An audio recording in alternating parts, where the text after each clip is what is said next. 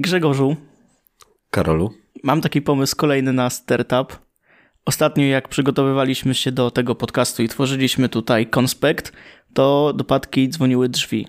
W sensie nie wiem kto dzwonił, ale z jej wypowiedzi wynikało, że dzwonią do niej drzwi. I tu jest pomysł. Robimy taki y, startup z inteligentnymi drzwiami, które do ciebie dzwonią, jak nie są zamknięte. Ciekawe, czy by po nocach wydzwaniały na przykład.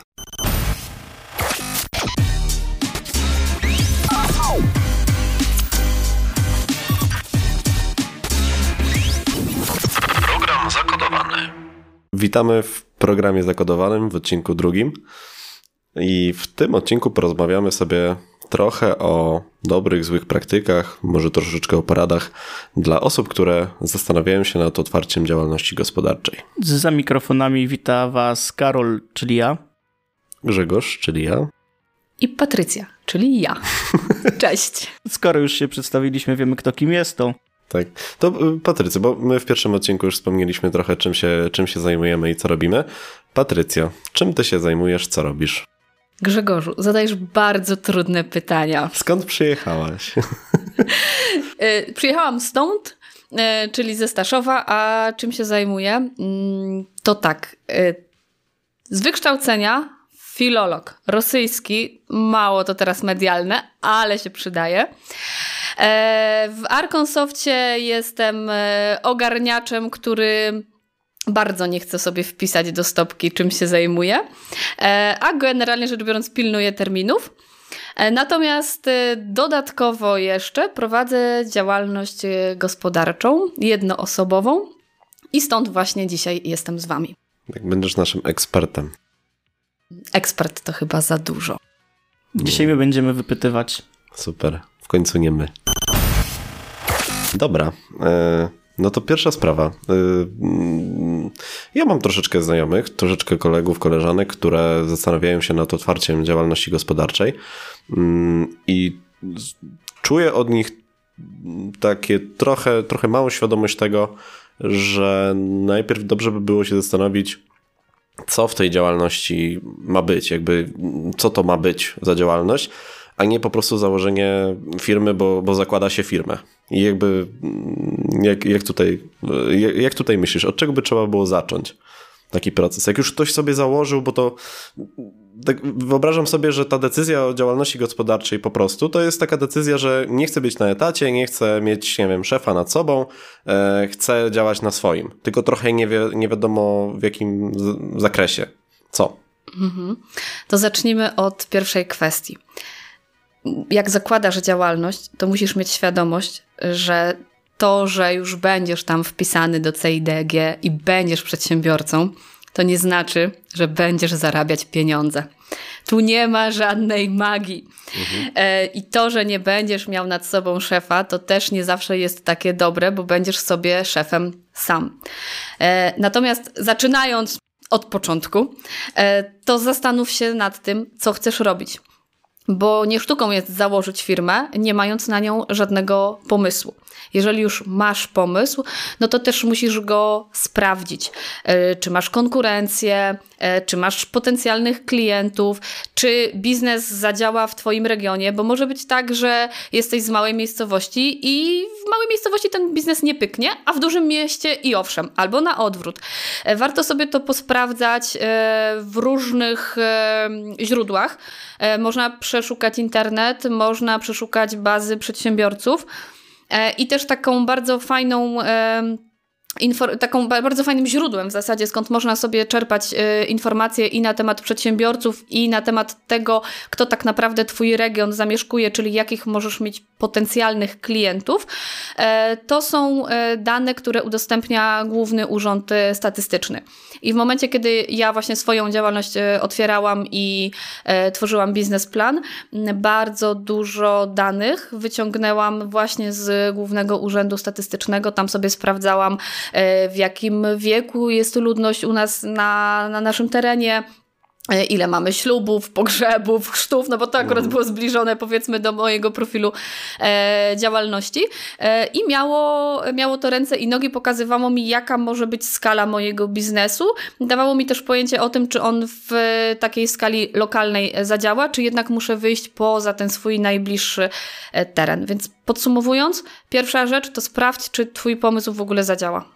Mhm. No to powiedzmy, że Mhm. Tak jeszcze mi chodzi po głowie te, ta liczba zgonów, że jest bardzo wąska grupa e, działalności gospodarczej, gdzie trzeba sprawdzić, ile osób umiera. W sensie, no to e, zakłady pogrzebowe?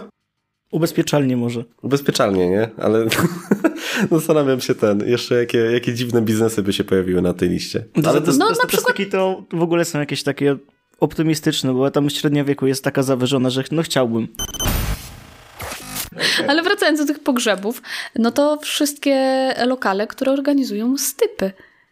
Jak wiesz, ile osób umiera, to wiesz, czy będziesz mógł to no to nie zabrzmi dobrze, ale wykorzystać w swoim biznesie. No tak, no naturalny proces w sumie. Dokładnie.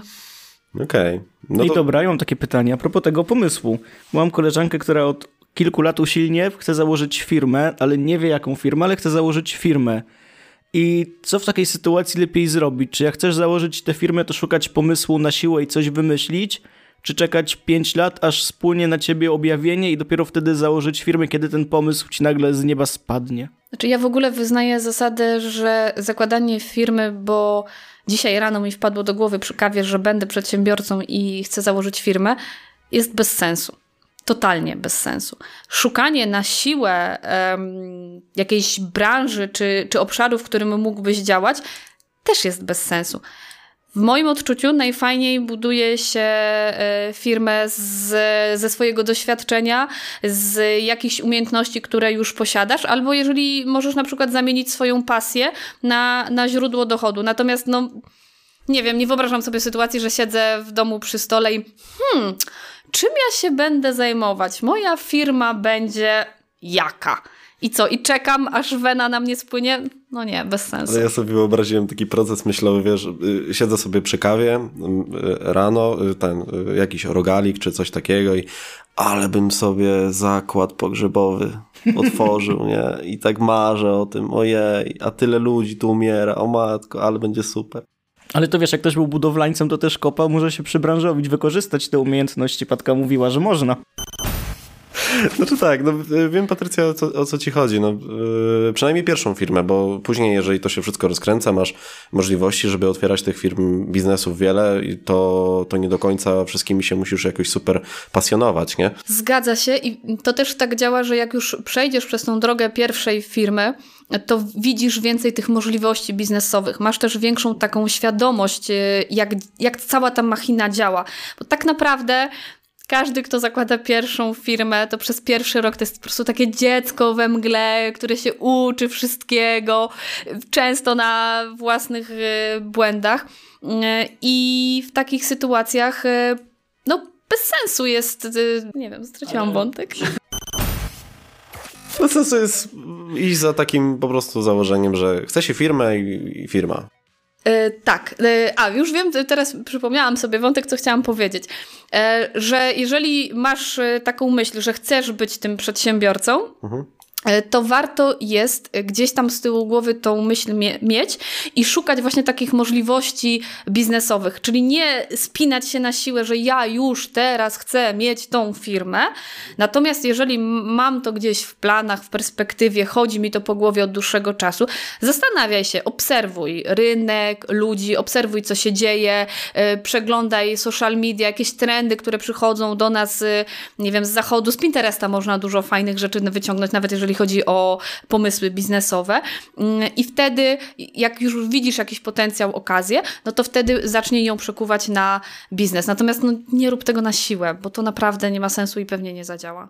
Ja też myślę, jak się mylę, to mnie poprawicie, że drugą firmę jest znacznie łatwiej założyć, bo już jest jakieś zaplecze finansowe też. Z pierwszą pewnie jest trochę większy problem, bo niekoniecznie ma się ten kapitał, żeby to zrobić. Chyba, że ci pierwsza nie poszła i dlatego masz drugą. A, no to wtedy nie. To wtedy... Ale i tak jest łatwiej, bo masz doświadczenie. I a propos tej kasy, to skąd, no bo wy zakładaliście firmy, skąd wziąć pieniądze na to, żeby tę firmę założyć pierwszą? Pierwszy milion trzeba ukraść. Dobra, dziękujemy. To był drugi odcinek podcastu. Yy, Patrycja, może ty. E, Skąd masz pieniądze? Pierwszy milion ukradłam, oczywiście, e, a y, drugi e, pozyskałam z dotacji unijnych i to jest droga, którą bardzo wielu e, młodych, początkujących przedsiębiorców wybiera. E, Nie jest to, to takie trudne, ale nie jest to też na tyle skomplikowane, żeby nie dało się przejść przez cały ten proces e, pozyskiwania e, dotacji. Także jeżeli macie tylko taką możliwość, to jest to dobry sposób. Natomiast trzeba być świadomym, że jeżeli bierzesz te dotacje, to poza pieniędzmi na otwarcie biznesu nakładasz też na siebie pewne e, obowiązki, które wynikają z umowy otrzymania dotacji, którą e, podpisujesz. E, Czasami to jest e, konieczność wyrobienia odpowiedniego obrotu w firmie, czasami to jest konieczność zakupu jakichś rzeczy, zatrudnienia jakichś osób, utrzymania firmy przez określony czas. No to jest różnie w zależności od tego, e, jakie są warunki otrzymania dotacji, jaka też jest kwota dotacji. Mhm. Czyli tak w sumie jak na początku sobie tego jakoś nie, nie przewidzisz, nie masz już jakichś pierwszych klientów w momencie, kiedy zakładasz działalność i nie jesteś w stanie przewidzieć, czy będziesz miała te dochody, czy nie będziesz miała, czy spełnisz te warunki, czy uda ci się na przykład utrzymać firmę przez dwa lata. Nie? No bo to jednak są, nawet jeżeli nic nie robisz w tej firmie, to są koszty, płacisz e, ZUS chociażby, tak? I no jeżeli ten pomysł na początku nie jest dobrze sprecyzowany, to ciężko sobie wyobrazić, czy da się radę. A jeżeli się nie da rady, to, to co się dzieje? Czy jeżeli się nie da rady, no to podpisujesz taki dokument w Excel e, i musisz te pieniądze oddać. Natomiast e, w momencie, kiedy decydujesz się na uzyskanie dotacji, przynajmniej tak było w przypadku moich dotacji, gdzie ja brałam trochę większą kwotę niż na przykład e, można uzyskać z urzędów pracy, z tego co wiem, to ja musiałam przedstawić bardzo szczegółowy biznesplan, w którym musiałam podać zakładaną ilość klientów w pierwszym roku, w drugim roku te dane musiały być realne, bo było to wszystko sprawdzane też pod kątem opłacalności tego biznesu. To jest wbrew pozorom bardzo mm, dobre, że taki biznes trzeba napisać, bo po pierwsze uświadamiasz sobie, że istnieją podatki, ZUSy i tak dalej, więc warto też mieć tego świadomość, tym bardziej, że no w naszych szkołach te tematy jakoś tak gdzieś są bokiem mm, e, traktowane i naprawdę ja się często spotykam wśród moich znajomych ludzi już e, dorosłych, którzy nie mają takiej świadomości, jak to wszystko działa, więc konieczność przygotowania takiego biznesplanu, chociażby pod kątem dotacji, uświadamia Ci, że prowadzenie firmy to nie tylko fan, że jestem przedsiębiorcą, ale to są też koszty, które musisz co miesiąc e, ponosić. Więc warto y, o tym pamiętać, warto sobie zrobić taką kolumnę kosztów, y, co ja będę musiała w danym miesiącu y, opłacić. Wiadomo, będzie telefon, będzie ZUS, będzie jakaś księgowa i tak dalej, i tak dalej. Pozyskiwanie dotacji wymusza na nas przygotowanie takiego, takiego dokumentu, takiego zestawienia. Wymusza też na nas sprawdzenie, jakich, jakich i czy będziemy mieć klientów. W moim wypadku to było tak, że ja musiałam wypisać e, konkretne usługi, które będę świadczyła e, i założyć, ile klientów z danej usługi uda mi się pozyskać. I potem byłam rozliczana mm, z 30%. Jakby musiałam wyrobić 30% tej normy, którą sobie założyłam w danym, e, w danym roku. I jest jeden haczyk w tym wszystkim. Przynajmniej w moim przypadku tak było że te rzeczy, które ja sobie zakładałam w biznesplanie, one były realne na, na moment pisania biznesplanu. Natomiast zanim cała machina ruszyła, zanim ja de facto dostałam pieniądze, założyłam firmę i byłam w stanie działać, to rynek, na którym miałam działać, już się zmienił. I to jest duże zagrożenie, jeżeli chodzi o dotacje, którego ja w ogóle nie byłam świadoma.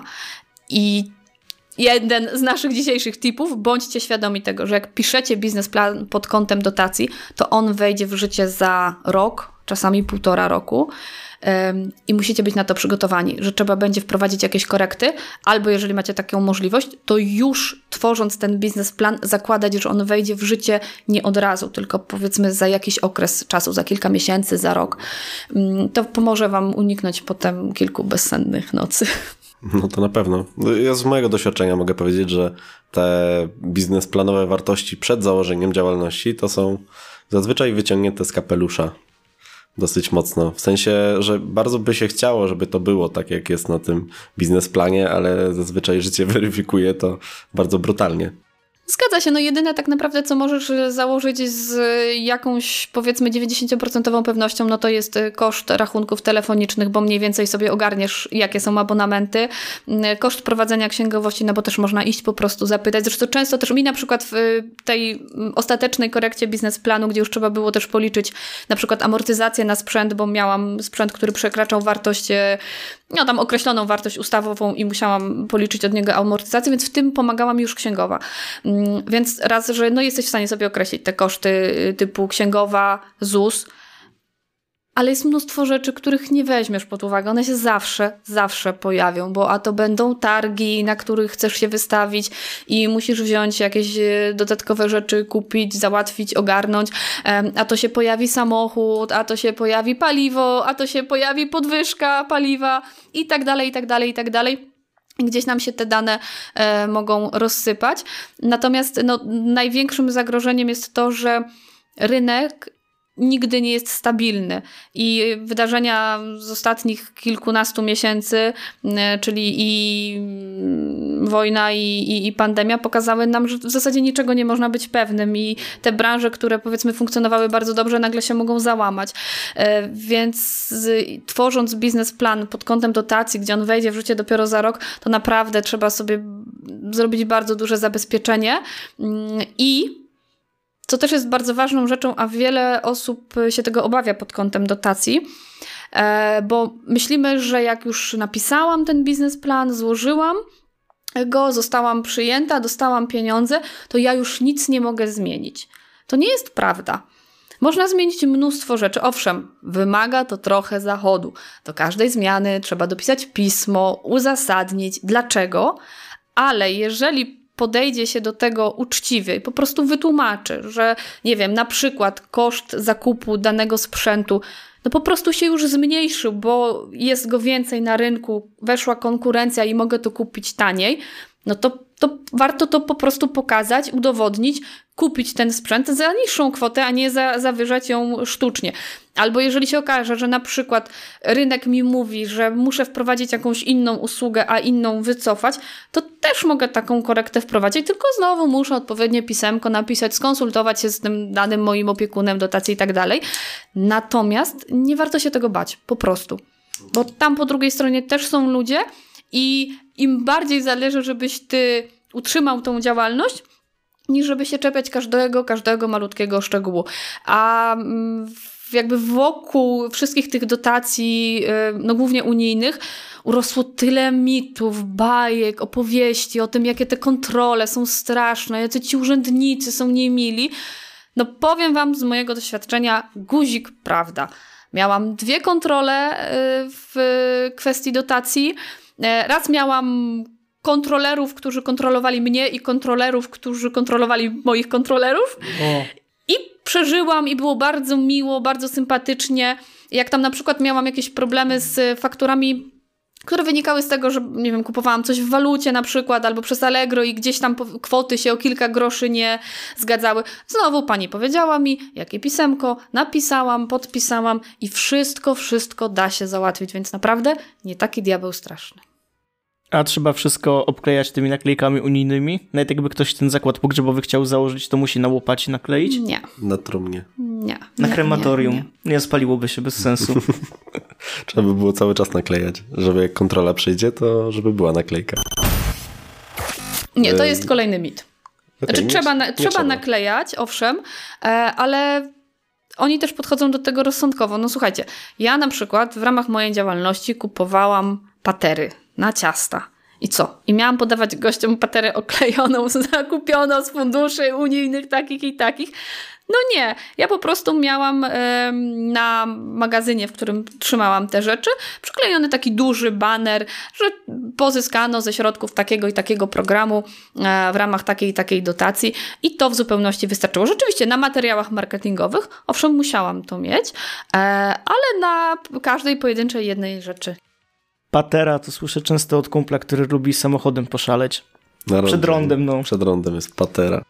To ja potrzebuję wyjaśnienia, co to jest patera przed rondem? Jak, jak, jak y, twój, twój kolega, który bardzo hardkorowo jeździ samochodem, dojeżdża do ronda, Mhm. trzyma jedną rękę na, y, Ręcznym. na ręcznym Aha. i mówi patera i wjeżdża bokiem na to rondo.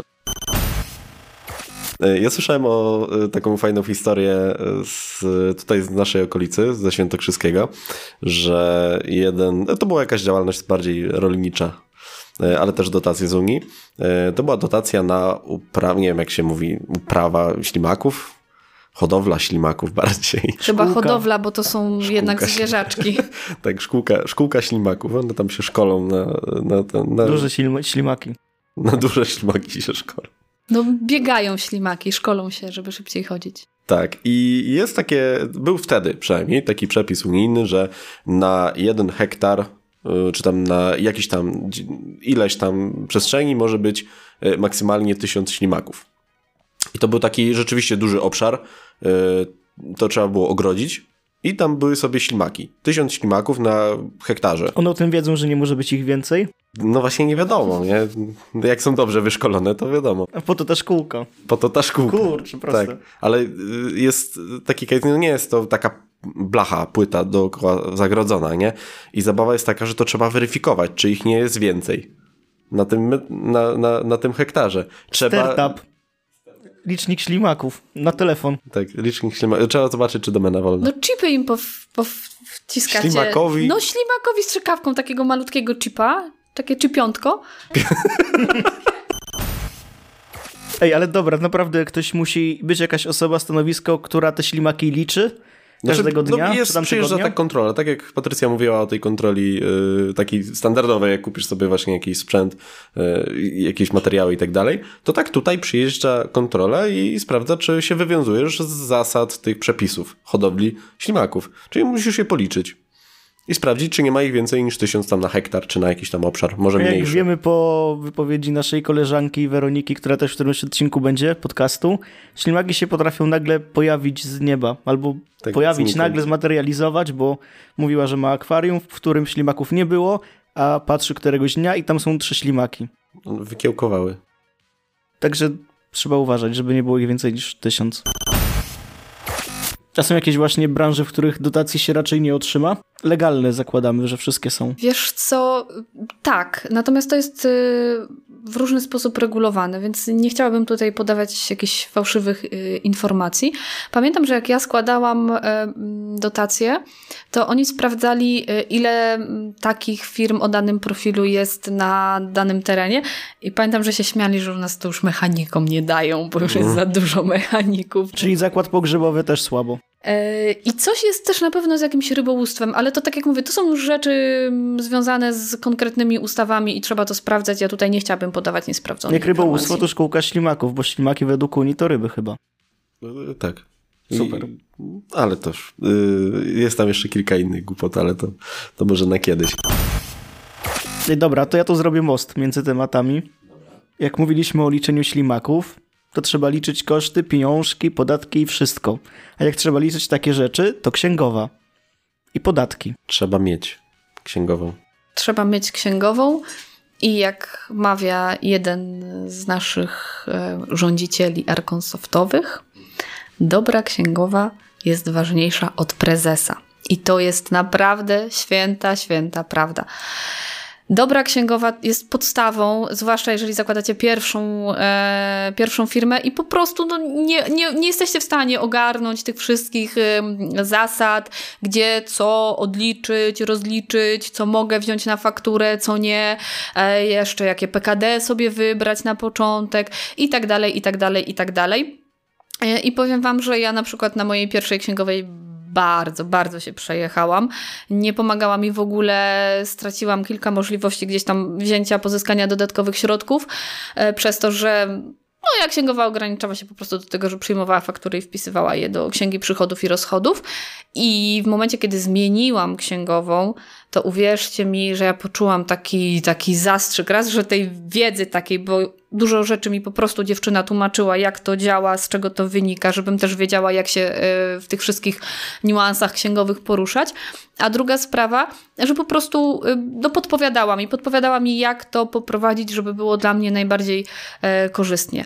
Także dobra księgowa to jest podstawa.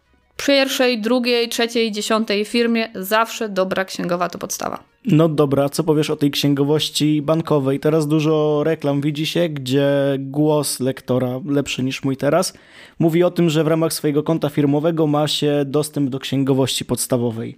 Jakieś to jest w miarę sensowne, czy lepiej nawet na to nie zwracacie uwagi? Szczerze mówiąc, ja bym księgowości bankowej nie zaufała, ale to też wynika z tego, że ja po prostu lubię pójść do człowieka i z nim porozmawiać. Tak jak wspomniałam wcześniej, moja księgowa bardzo dużo rzeczy mi tłumaczyła, pokazywała, jak zrobić, jak, gdzie mogę pozyskać środki, jak sobie mogę na przykład uzupełnić PKD, żeby rozszerzyć ofertę i tak dalej, i tak dalej. Natomiast z mojego doświadczenia ja korzystałam e, z programu do fakturowania, który udostępniał mój bank. No i jak się okazało, to przez pół roku wystawiałam nie do końca poprawne faktury, z tego względu, że nie będąc VAT-owcem, e, mój bank dawał tylko możliwość wystawienia faktury z oznaczeniem ZW, czyli zwolniona z VAT-u. A to nie jest do końca poprawna faktura, bo u mnie po prostu ten VAT nie powinien widnieć, bo może być tak, że jestem VAT-owcem, ale oferuję usługę, która jest zwolniona z VAT-u. Więc y, warto też z tym uważać i tak jak mówię, dobra księgowa, najlepiej taka na miejscu, która Wam dużo rzeczy wytłumaczy, podpowie, no tutaj to chyba najlepiej po prostu pocztą pantoflową. Ja tak swoją dobrą księgową znalazłam właśnie pocztą pantoflową z, z polecenia i, i to jest droga, którą bym Wam tutaj sugerowała. Zwłaszcza na początku działalności, kiedy naprawdę jest tego mnóstwo, a też pamiętajcie, że jesteście sami i tak naprawdę musicie ogarnąć wszystko, nie tylko sprawy księgowe, urzędowe, no ale jeszcze tych klientów trzeba pozyskać, obsłużyć i tak dalej. Jest trochę na głowie. Jest to jak już zahaczyliśmy o to bycie watowcem czy nie, bo to jest takie... Ja, ja jak z, miałem zakładać działalność, to bardzo dużo słyszałem o tym, czy będę na wacie czy nie i co to w ogóle znaczy. Jakby co to, jak będę na wacie, to, to co, to, to, to pan Morawiecki mniej mnie będzie nękał, czy będzie bardziej nękał? O co, o co chodzi z tym byciem watowcem albo nie? Jak bardzo Morawiecki nęka? Ja bym chciała sprostować. Ja nie jestem księgową. Nie będę tłumaczyć rzeczy związanych z VAT-em, ale e, kwestia, czy być na wacie, czy nie być na wacie, to zawsze kwestia jest indywidualna. Ja też słyszałam, jak zakładałam swoją działalność, mówili mi, nie, no na wacie to zawsze warto być, bo możesz sobie ten VAT odliczyć i tak dalej, i tak dalej. Ale w mojej branży no VAT by nie przeszedł, bo to jest branża, gdzie pracuję głównie z klientem indywidualnym i gdybym po prostu zaczęła wystawiać faktury z tym 23% e, VAT-em, to ja bym żadnego klienta nie pozyskała. Także kwestia tej decyzji, czy z VAT-em, czy mam być VAT-owcem, czy mam nie być VAT-owcem, to jest zawsze kwestia indywidualna, którą y, trzeba rozstrzygnąć pod kątem raz konkretnej branży, bo są branże, w których po prostu musisz być VAT-owcem są odpowiednie zwolnienia, które też działają na przykład do momentu, kiedy wyrobisz odpowiedni obrót w firmie, a potem już musisz na ten VAT wskoczyć.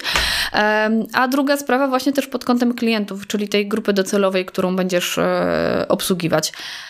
Nie ma jednoznacznej odpowiedzi, czy mam być VAT-owcem, czy nie mam. Ja to nie byłbym taki samokrytyczny na twoim miejscu odnośnie tego VAT-u, bo duża część Polaków uważa, że w ogóle VAT-u nie płaci. Są osoby, które nie rozróżniają netto-brutto. No proste, jeden jest sklep, a drugie nie ma sklepu. Nie ma takiego sklepu jak Brutto. Musisz, no, do nas okłamujesz, Patrycja, teraz nie ma czegoś takiego. Okej, okay, to ja mam pomysł na biznes, założę sklep Brutto. O, świetna sprawa. Nie? I będą po prostu, y, będą tam produkty o 23% droższe niż w netto. Super. Zrobione. Geniusz, zrobione. Geniusz. Może im mało okazyjne, ale zupełnie bez sensu. E, to e, z mojej perspektywy, e, tak najprościej, żeby wytłumaczyć, czy warto być na wacie, czy nie, to tak w bardzo dużym uproszczeniu, tak jak mówisz, księgowa to powinna powiedzieć, zasugerować, wyliczyć w ogóle, czy to się opłaca. Natomiast jeżeli świadczysz usługi w 95% przypadków dla osób fizycznych, dla zwykłych Janów Kowalskich, yy, którzy nie mają firmy, to ten VAT ci nie jest potrzebny. W większości przypadków, o ile nie jest to z góry założone, że musisz być na wacie, bo takie są przepisy. Dokładnie tak. Natomiast jeżeli większością twoich, większo 95% twoich klientów to są firmy, to wtedy warto być na wacie, bo już upraszczając, upraszczając wszystko, można to sobie tak poodliczać, że to jest korzystne dla obu stron. I dla klienta, i, i dla ciebie, i ten dodatkowy podatek VAT, który jest, musi być doliczany do tej kwoty, yy, on tak nie boli firmę, która też jest watowcem. To też inna sprawa. Cały czas mówimy o tym, że zakładamy działalność gospodarczą i jest trochę na tym narzutu, Trzeba troszeczkę o podatkach wiedzieć. Nie trzeba się doktoryzować, ale trzeba troszeczkę wiedzieć. Jakieś podstawy. Trzeba przewidzieć, czy to, ten biznes, który sobie wymyśliliśmy, ma sens, czy nie. E, I jest taki jeden sposób, żeby przetestować to trochę mniejszym kosztem niż zakładać działalność gospodarczą. I to są akademickie inkubatory przedsiębiorczości. I z tego co wiem, Grzegorzu, to ty masz doświadczenie, jeżeli chodzi o akademickie inkubatory przedsiębiorczości. Byłem tam i dostałem ładną tą yy, teczuszkę na dokumenty. O, no to fajnie, akurat. Znaczy ja, to, ja, ja, ja, tam, jak, jak zakładaliśmy z y, Damianem, który mamy nadzieję też kiedyś w naszym podcaście tutaj y, zagości, y, jak zakładaliśmy tam firmę w AIP, w Akademickich Inkubatorach Przedsiębiorczości, to miałem wrażenie, że my tak nie do końca czaimy, co się dzieje. Tak, co, czy, co, co my robimy. Natomiast teraz z perspektywy czasu, no to mogę powiedzieć, że to była fajna opcja. Już tłumaczę o co chodzi. Akademickie inkubatory przedsiębiorczości to jest taka w dużym uproszczeniu duża firma, która mm, pozwala prowadzić takie jakby podfirmy takie firemki w obszarze, w zakresie akademickich inkubatorów. E, to jest rozwiązanie po to, żeby sobie sprawdzić pomysł, a nie płacić miliona złotych za księgowość, miliona złotych y, podatków, e, miliona złotych ZUS-ów. E, akademickie inkubatory przedsiębiorczości dają taką podstawową pomoc w zakresie wystawiania faktur, przyjmowania płatności, dają osobowość prawną, tak jakby, że możesz wystawić, jeżeli nawet jeżeli nie masz takiej działalności gospodarczej jako takiej, to możesz wystawiać klientom faktury, oni płacą to na jakieś konto, to do ciebie trafia e, i to przechodzi przez jakiś proces podobny do działalności gospodarczej. Natomiast opłata w IP to jest tam 300 czy 400 zł miesięcznie mm, kontra teraz 1000 chyba 300 w okolicy ZUS pełny ZUS. Czyli jak jesteś w inkubatorach, to już nie odprowadzasz ZUS-u? Dobrze rozumiem? Yy, tak, tak, no bo yy, ZUS odprowadzają działalności gospodarcze, mhm. a inkubatory przedsiębiorczości to tak technicznie pod spodem to jest zatrudnienie ciebie jako pracownika inkubatorów przedsiębiorczości i pozwolenie ci posługiwać się tożsamością, osobowością prawną inkubatorów do własnej działalności. To jest trochę tak, jakby mm, jakaś firma, spółka po prostu miała dużo pododdziałów. Jeden oddział by zajmował się sprzedażą kwiatów, a drugi branżą pogrzebową, trzeci sprzedawałby samochody, y, cokolwiek, nie? I to by była taka super ultra firma to inkubatory przedsiębiorczości to jest taka super ultra firma, która pozwala ci za pomocą ich mm, osobowości prawnej wystawiać faktury, przyjmować płatności, zrobić ten cały obrót y, podatkowo-pieniężny, który jest w ogóle w działalności. Mm, I na początek to jest bardzo fajna sprawa, bo jest tam jakaś w obrębie tych 300-400 zł, które się płaci, już nie pamiętam dokładnie ile. Mm, dostajesz pomoc prawnika, dostajesz pomoc księgowej, mm, pomoc ogólnie dotyczącą, no to są inkubatory przedsiębiorczości, więc jest tam pomoc mentorów od przedsiębiorczości ludzi, którzy naprawdę już swoje, swoje na tym poletku zrobili i, i mogą naprawdę pomóc. 15 minut rozmowy z takim człowiekiem może otworzyć naprawdę dużo e, w głowie. Więc na samym początek, jeżeli się nie ma dużych zasobów pieniężnych, a chce się po prostu sprawdzić, czy biznes się opłaca, to inkubatory przedsiębiorczości to jest fajna rzecz. I od z tej perspektywy to jest ogromny plus, natomiast jest minus, malutki. Taki, że mm, po pierwsze, jeżeli ktoś mm, wchodzi już w duże biznesy, ta skala mm, klientów, ta skala pieniędzy, które się zarabia, jest spora, to te inkubatory przedsiębiorczości zaczynają być e, trochę ciasnawe. W sensie tam jest, tam są procedury, które pozwalają w bezpieczny, zgodny z prawem sposób realizować te wszystkie działania, które można zrobić na działalności gospodarczej. Natomiast przy dużych obrotach, przy dużych ilości faktur, przy dużej ilości umów z klientami, mm, ten inkubator staje się trochę takim wąskim gardłem w całym biznesie. No ale jak sama nazwa mówi inkubator, czyli coś, gdzie zaczynamy, a potem wychodzimy. Tak, no jakby celem inkubatorów powinno być to, że tam jesteśmy... Dojrzewamy. Rok, rok dwa na niskich kosztach przechodzimy na działalność gospodarczą. E, to też dodam, bo, bo, bo jest to warte dodania po prostu, że inkubatory przedsiębiorczości, które działają w całej Polsce, z tego co, co wiem, w każdym większym mieście inkubatory przedsiębiorczości są w Polsce. E, ta inicjatywa też ma w swoim zakresie wiele takich opcji dotacyjnych. Są jakieś dotacje, granty, konkursy, do których się można zgłosić z jakimś tam super innowacyjnym pomysłem. Na jednym z takich spotkań e, w inkubatorach byłem w Kielcach i tam na przykład, e, nie wiem czy ten, akurat ta firma wygrała, ale pomysł moim zdaniem był świetny. Firma, która produkuje za pomocą drukarki 3D implanty kości dla zwierząt. Wow, dobry startup. No i to naprawdę dobry startup, nie? I inkubatory, tak? Od tego to się zaczęło. Ktoś miał prototyp, Chciał spróbować. Chciał spróbować i, i poszedł dalej, nie? I z tego co pamiętam, te granty to było jakieś, nie wiem czy to jest pula, czy jednorazowy grant, ale tam była, w grę wchodziły jakieś 900 tysięcy złotych. Ogromne pieniądze. Tak, naprawdę dobre, dobre pieniądze i osobami, które decydowały o tym, do kogo, w jury tego, tego, tego całego programu zasiadały takie osoby, jak na przykład właściciel się, y, tej y, polskiej sieci Lewiatan mhm. sklepów, nie? Więc naprawdę osoby, które się na, na biznesie znają. Mm, jeżeli chodzi o, o inkubatory, to, to tyle. Fajna sprawa, żeby, żeby sobie jeszcze, sprawdzić na początek. Przepraszam, że ci wejdę w słowo. Y, jakie warunki trzeba spełnić, żeby do inkubatora wejść? Czy są w ogóle jakieś warunki, ograniczenia, że ktoś na przykład nie może? Znaczy, podejrzewam, że jeżeli wejdziesz do inkubatorów i będziesz yy, na przykład właścicielem sieci yy, stacji benzynowych w całej Polsce i to są obroty miliardowe, to inkubatory mogą to zablokować. Więc y, tam powiedzmy, że jeżeli się robi naprawdę duże, duże biznesy, to, to inkubatory, tak jak mówiłem, będą, będą wąskim gardłem. Mm, więc nie pamiętam, mi, nie pamiętam, przykład... żeby, żeby były jakieś ograniczenia rzeczywiście, że musieliśmy coś spełnić. Raczej to jest tak, że mm, te inkubatory w świetle prawa to nie jest działalność gospodarcza. To jest trochę tak, jakby się zatrudnić u kolejnego pracodawcy na tam jakąś umowę, zlecenie, dzieło.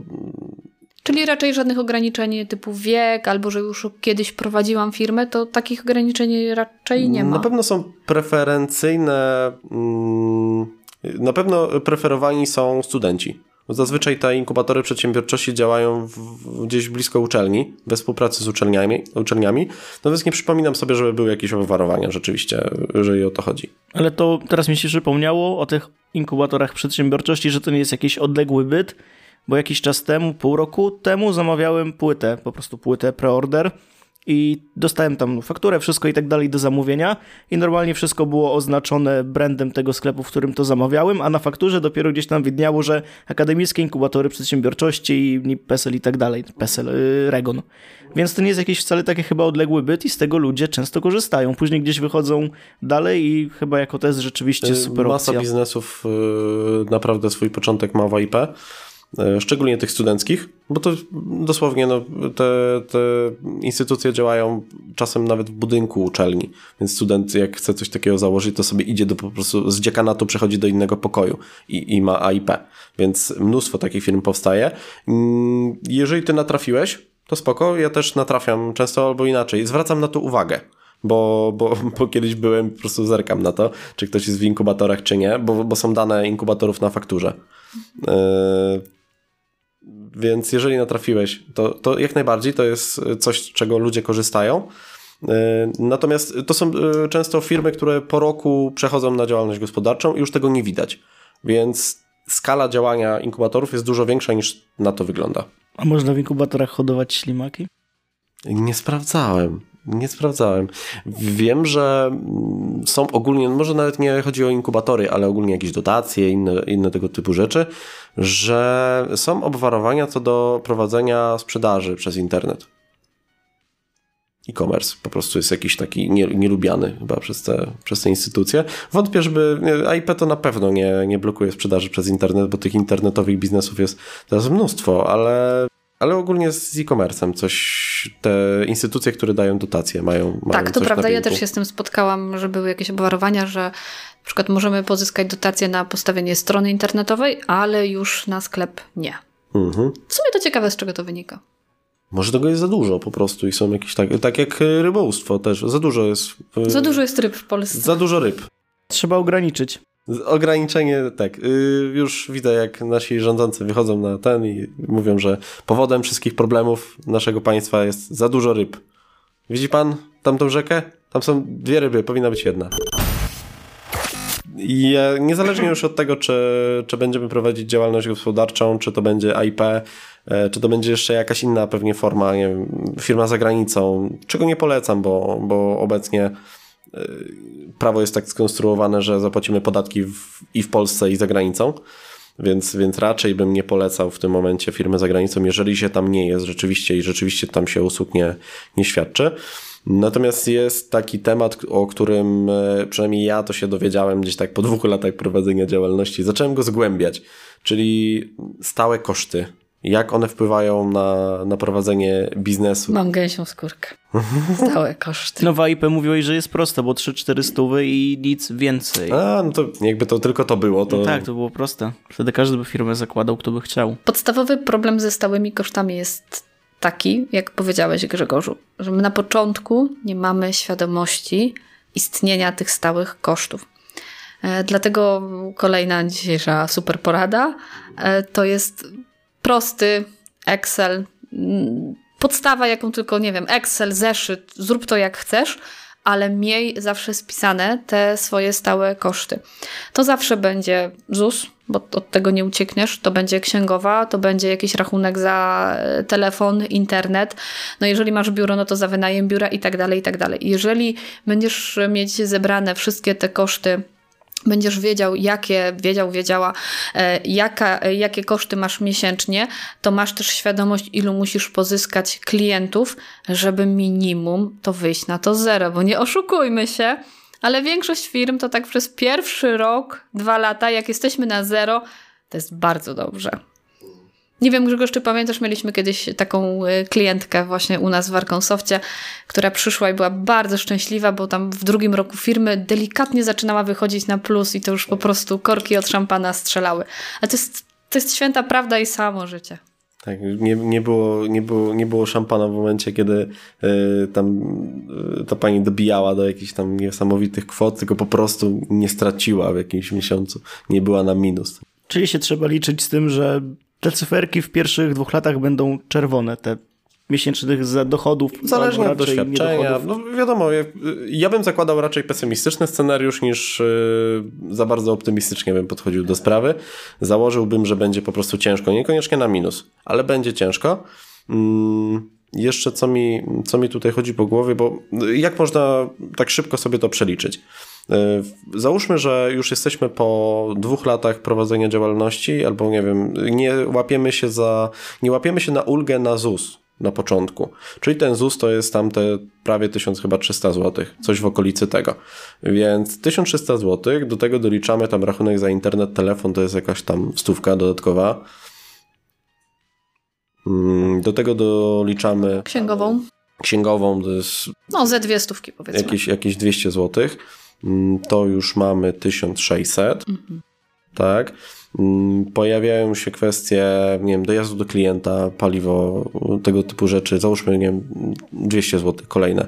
To mamy 1800 mm, wynajem jakiegoś pokoju, biura, jeżeli jest potrzebne. Jeżeli pracujemy zdalnie, no to luz. No to tam... no ale jeżeli pracujesz zdalnie, to pracujesz zdalnie z domu. Masz zarejestrowaną działalność i musisz odprowadzić podatek od tej działalności, od tego miejsca też, więc mhm. też masz koszt. Tak, no to załóżmy, że naprawdę jak ktoś jest mega oszczędny, nie posiada, nie musi się zatowarować. To jest czysta działalność usługowa. Mhm. To takich kosztów stałych jest 2000 zł. No, dwa do dwóch i pół bym powiedziała. Tak, ale to jest takie absolutne minimum, żeby pod to, pod, y, to, to przebić, to wystarczy mrugnąć za szybko dwa razy i, i już jest więcej. E, I to są pieniądze, które musimy wypracować. Musimy od, musimy, klient musi nam zapłacić tyle pieniędzy, żebyśmy w ogóle wyszli na zero. A gdzie jeszcze nasz zarobek? No i tu mówimy też chyba o jednoosobowej działalności, bo jeszcze jak kogoś zatrudniasz, no to jest koszt całkowity zatrudnienia pracownika. Czy w ogóle to tak naprawdę zapomnieliśmy tutaj powiedzieć o jednej ważnej rzeczy.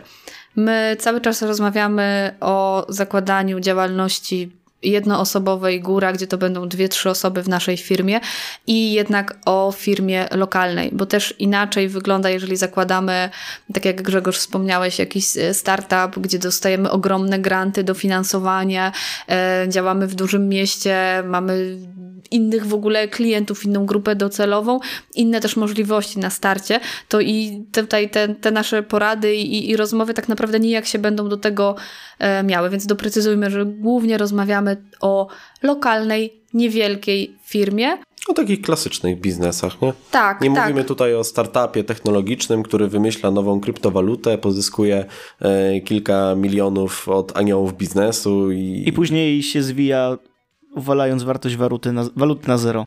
Tak, i zakładają potem e, zakład pogrzebowy, bo jest kilku wspólników, którzy nie wytrzymało tego, nie?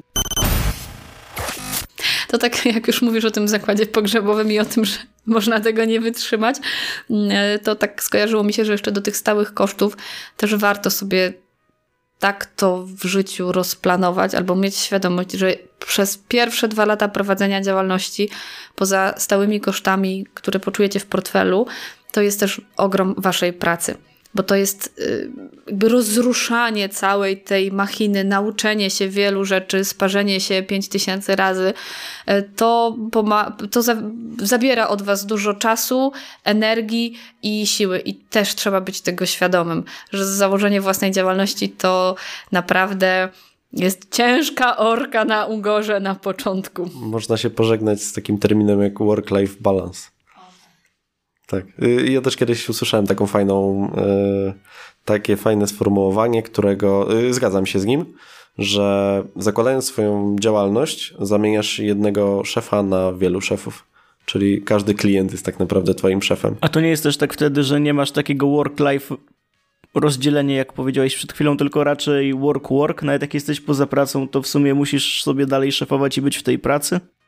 No to, to jest tak, że mm, jakby jak jesteś na etacie i masz kogoś tam nad sobą i klient dzwoni do firmy i mówi, że coś tam jest nie tak, proszę przyjechać, yy, trumna za ciasna, cokolwiek. I jak jesteś na etacie, no to zgłaszasz to przełożonemu i ten przełożony coś musi z tym Poszerzyć zrobić. Poszerzyć trumnę musi. Musi tak, no jakieś rozporniki, cokolwiek. Nie wiem, jak się poszerza trumnę, nie znam się na tym. A jak jesteś, jak jesteś jednoosobową działalnością, jesteś sam w tej firmie, tak?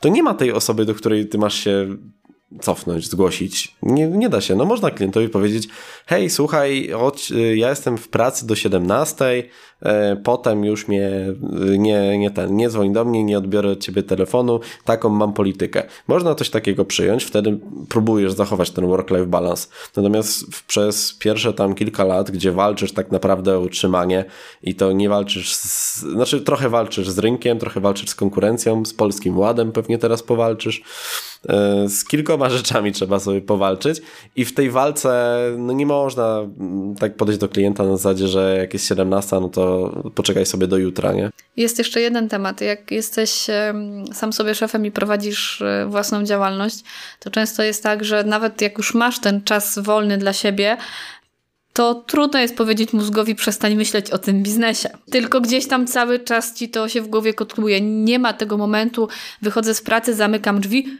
hu, koniec, odpoczywam. Tylko gdzieś cały czas ci się to kotuje, no bo to są twój czas, twoje pieniądze, mm, twoja energia, twoje wszystko w tym momencie.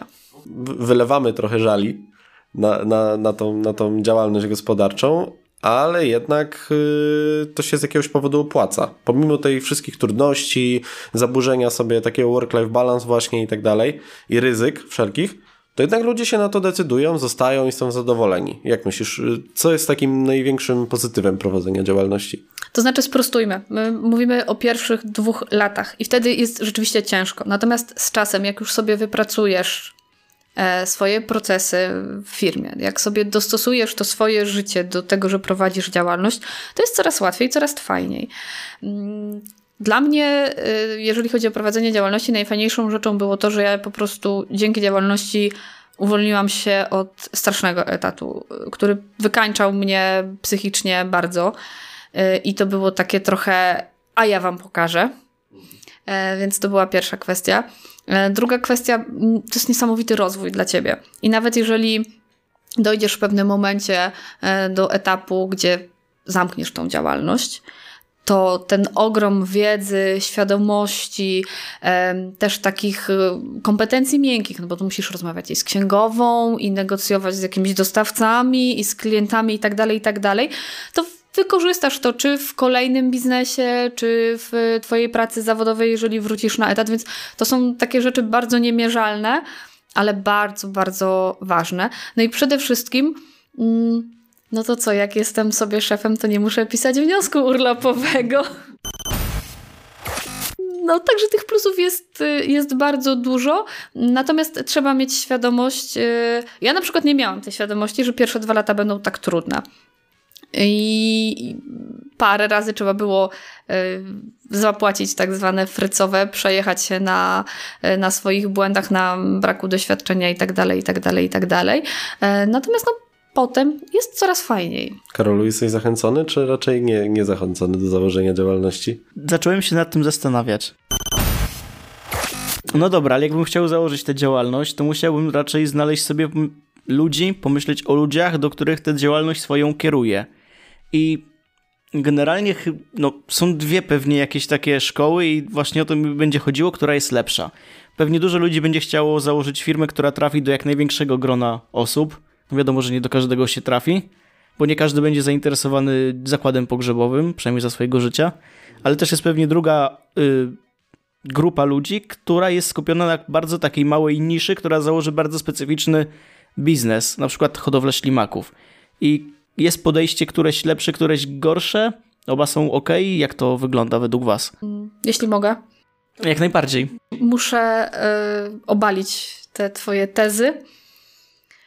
90% osób, które zakładają firmę, nie myślą o tym, do kogo będą kierować swoje produkty czy y, usługi. Pojęcie grupy docelowej w 90% jest ignorowane e, i e, bardzo, bardzo często jest tak, że jak pytamy, do kogo kierujesz swój produkt czy usługę, to w odpowiedzi otrzymujemy do wszystkich. Co nigdy nie jest prawdą. Co to tak znaczy? Kim są wszyscy? Znasz wszystkich? No ale chyba nie ma takiej grupy ludzi, gdzie by była zainteresowana każdym rodzajem działalności. Nie każdy będzie zainteresowany nawet wbrew pozorom wyprawą do sklepu spożywczego. Nie ma chyba takiego biznesu, który by do każdej pojedynczej osoby trafiał.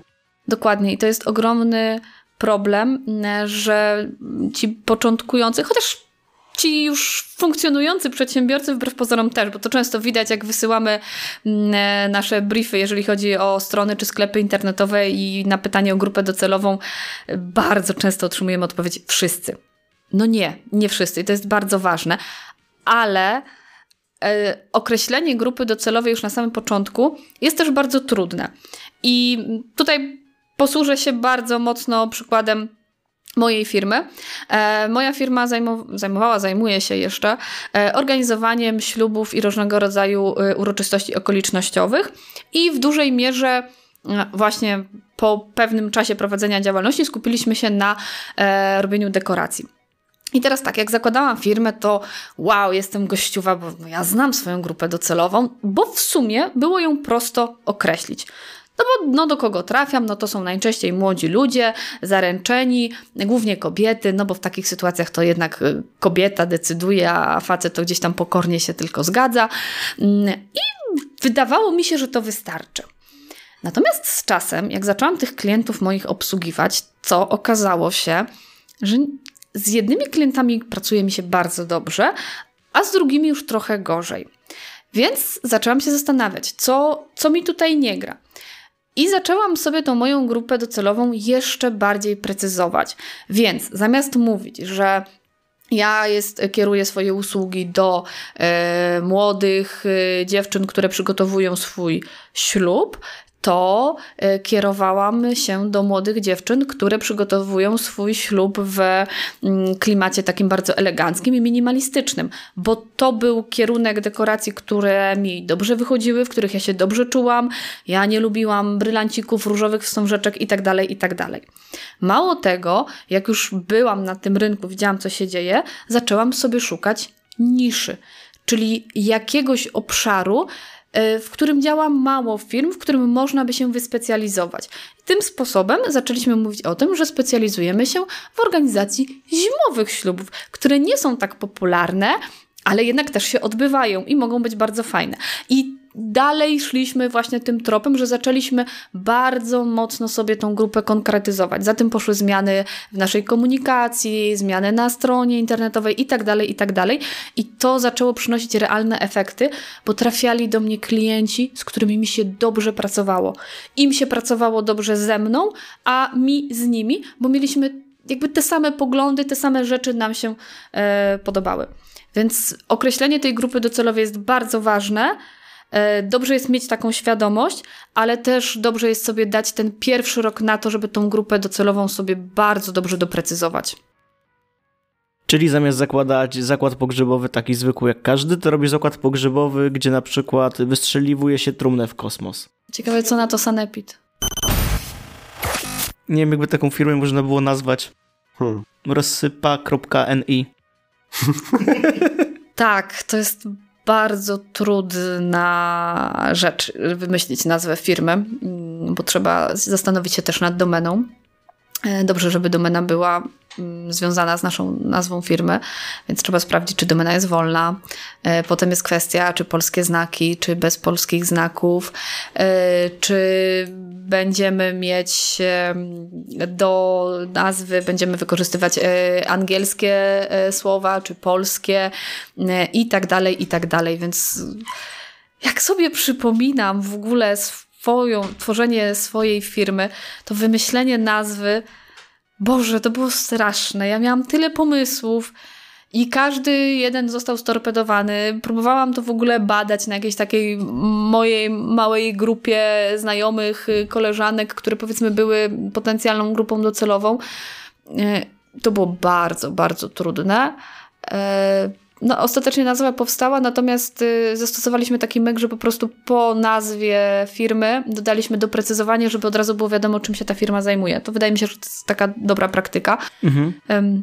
Natomiast y, tak, jeżeli planujesz biznes, to zacznij zastanawiać się już nad nazwą firmy. No dobra, teraz mi się przypomina, jak wymyśleliśmy nazwę dla tego podcastu i pomysłów, na przykład ja, no jak i cała reszta, mieliśmy bardzo, bardzo dużo. I w końcu zacząłem szukać wśród takich zwrotów, które się powszechnie używa. No i jak odpalamy program, którego nie mamy w swojej usłudze telewizji, no to tam mamy gdzieś napis, że program jest zakodowany. I to olśnienie przyszło do mnie, jak leżałem akurat u kosmetyczki. Taki prezent mi siostry zrobiły, nieważne.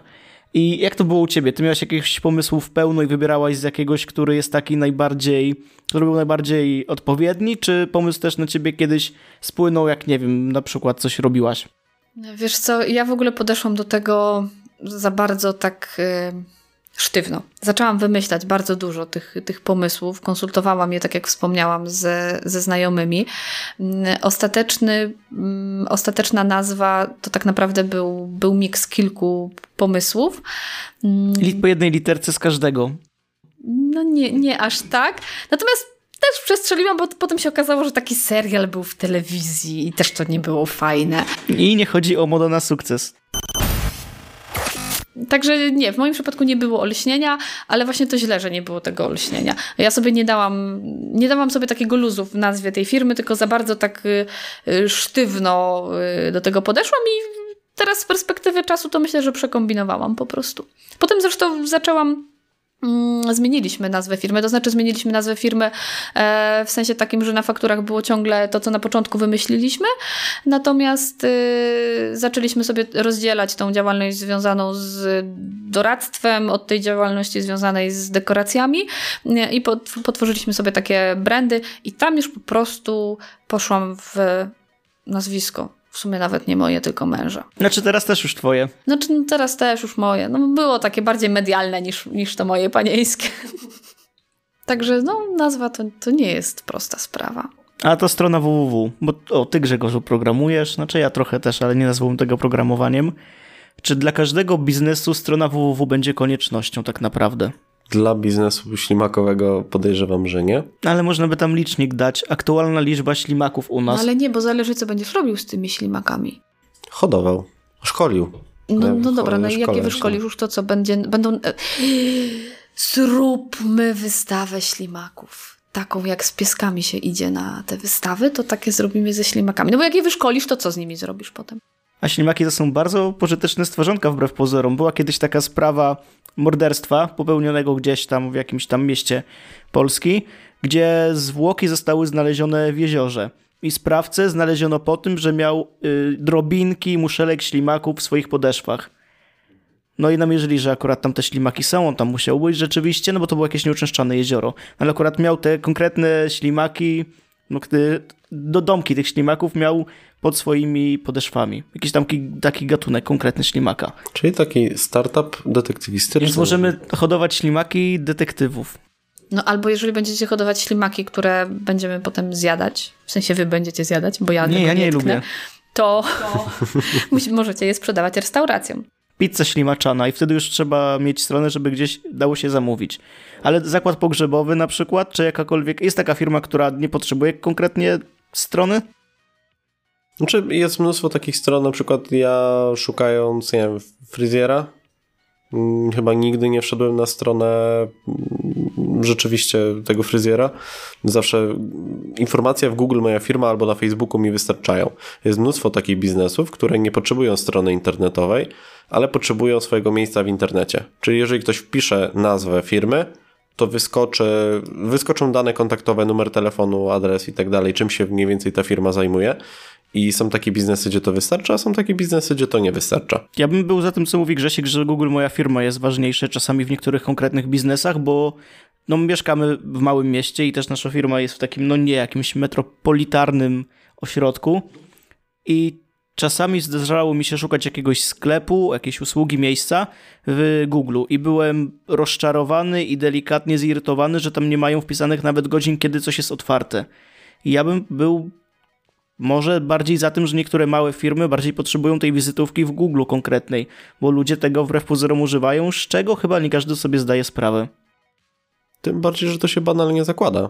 To jest y, tam 10 minut wieczorkiem, można sobie wpisać dane firmy, wskazać na mapie znacznikiem, gdzie, gdzie firma ma siedzibę i mamy to. Jeżeli nie umiecie, to też pomożemy. Takie rzeczy robimy. Firma Arkansas. I to wcale nie była kryptoreklama. Krypto, dział reklamy, nie ten, y, sekcja reklamy. Firma Arkansas zajmuje się tworzeniem profili Google Moja Firma. Tyryn. Tak. Szybko, tanio, bezproblemowo. Polecam.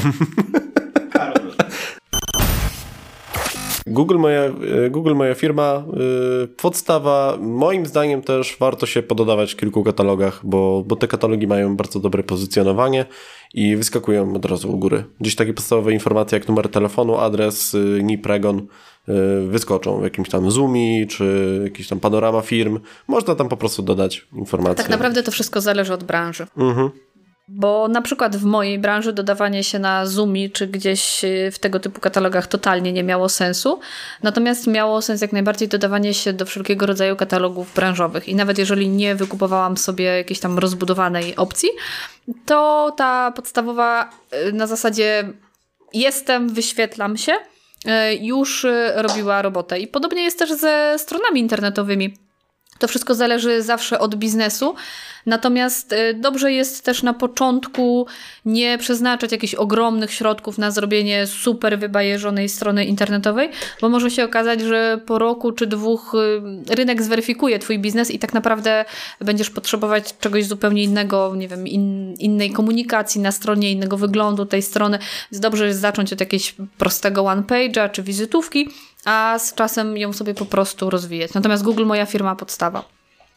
My w zasadzie sobie robimy troszeczkę antyreklamę, mówiąc, że, że ta strona internetowa nie. No jako firma, która robi strony internetowe, na tym bazuje, że, że ta strona internetowa nie jest zawsze Znaczy, to tak najważniejsza. nie do końca, że ona nie jest najważniejsza. Em, My musimy tylko doprecyzować, że na początku nie ma sensu tak bardzo rozdmuchiwać tej strony internetowej. E, Warto sobie dać ten rok do dwóch lat na to, żeby poznać e, i swoich klientów, to jak się z nimi komunikujemy, jacy oni tak naprawdę są, czego oni oczekują i też swój biznes. Wiecie, no ja ze swojego doświadczenia mogę powiedzieć, że e, zakres usług, które ja planowałam świadczyć w stosunku do tego, co de facto e, świadczę w tej chwili, to się zmieniło. Zweryfikował mnie rynek, zweryfikowało mnie też to, że po prostu wybrałam sobie te obszary, e, w których czułam się najlepiej. E, I, I do tego też potem dostosowywałam stronę. I gdybym na przykład na początku nie zrobiła takiej rozbuchanej, wielkiej strony, to potem po roku zbudowałabym ją zupełnie inaczej. Ale nawet jeżeli strona nie jest na początek koniecznie potrzebna, to warto sobie jednak kupić domenę zająć, żeby nikt inny nam tego nie zrobił. Tak, bo to jest potem problem. To jest dość praktyka częsta, może już nie teraz tak obecnie jak kilka lat temu, ale zajmowali sobie właśnie nieuczciwi ludzie adresy domen i później chcieli od danej firmy więcej pieniążków za to, że oddadzą tam uprawnienia do niej.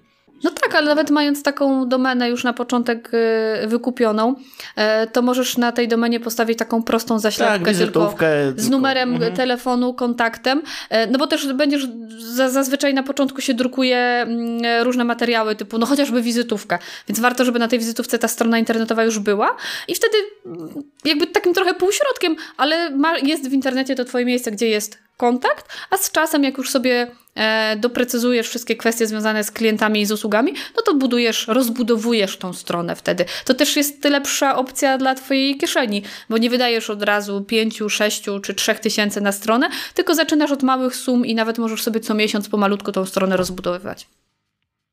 A o tym rozbudowywaniu, o social mediach i o całej reszcie, to myślę, że porozmawiamy sobie już w przyszłym odcinku. Tak, już, już dobijamy po. No już mamy powyżej godzinki nagrania. Nie chcemy was też zamęczyć naszym tak, tutaj... Więc, więc podzielimy sobie tutaj tą, tą naszą rozmowę na, na dwa odcinki, żeby to było bardziej zjadliwe i, i do przyswojenia na jeden raz. Tak, doradzimy, Patka doradzi, jak prowadzić social media, bo to ona w dużej mierze się tym u nas zajmuje. Powiemy wam, czy w ogóle warto drukować wizytówkę, jeżeli tak, to czy tysiąc, czy sto. Tak, no i y, już będziemy mądrzejsi o wszelkie doświadczenia związane z, y, z branżą y, pogrzebową i ślimakową, więc też podzielimy się dodatkowymi spostrzeżeniami w tej kwestii. I jeszcze ryby. Ryby. Ryby też. I chyba, że ktoś ze słuchaczy będzie miał dodatkowe pytanie, no to nasz mail gdzieś tam w opisie tego odcinka stoi przed wami i do was otworem. To jeszcze, y, jeżeli już jesteśmy przy tych y, pytaniach od y, naszych słuchaczy, Już to masz. dajcie znać, czy potrzebowalibyście na przykład taki spis dobrych praktyk czy tipów, o czym warto pamiętać i co warto zrobić, jak zaczynacie swój biznes. Jeżeli będziecie tego potrzebować, to możemy to dla Was zrobić. Za darmo, a ja za darmo to i ocet słodki. No Za, za darmo to dobra cena. Choć dla niektórych to i tak za tanio. Za drogo, sorry. Dobra, to dziękujemy za odsłuchanie. I słyszymy się w następnym odcinku. Żegnają się z wami Grzegorz, Karol, I Patrycja. Papa. do usłyszenia. Pa, pa.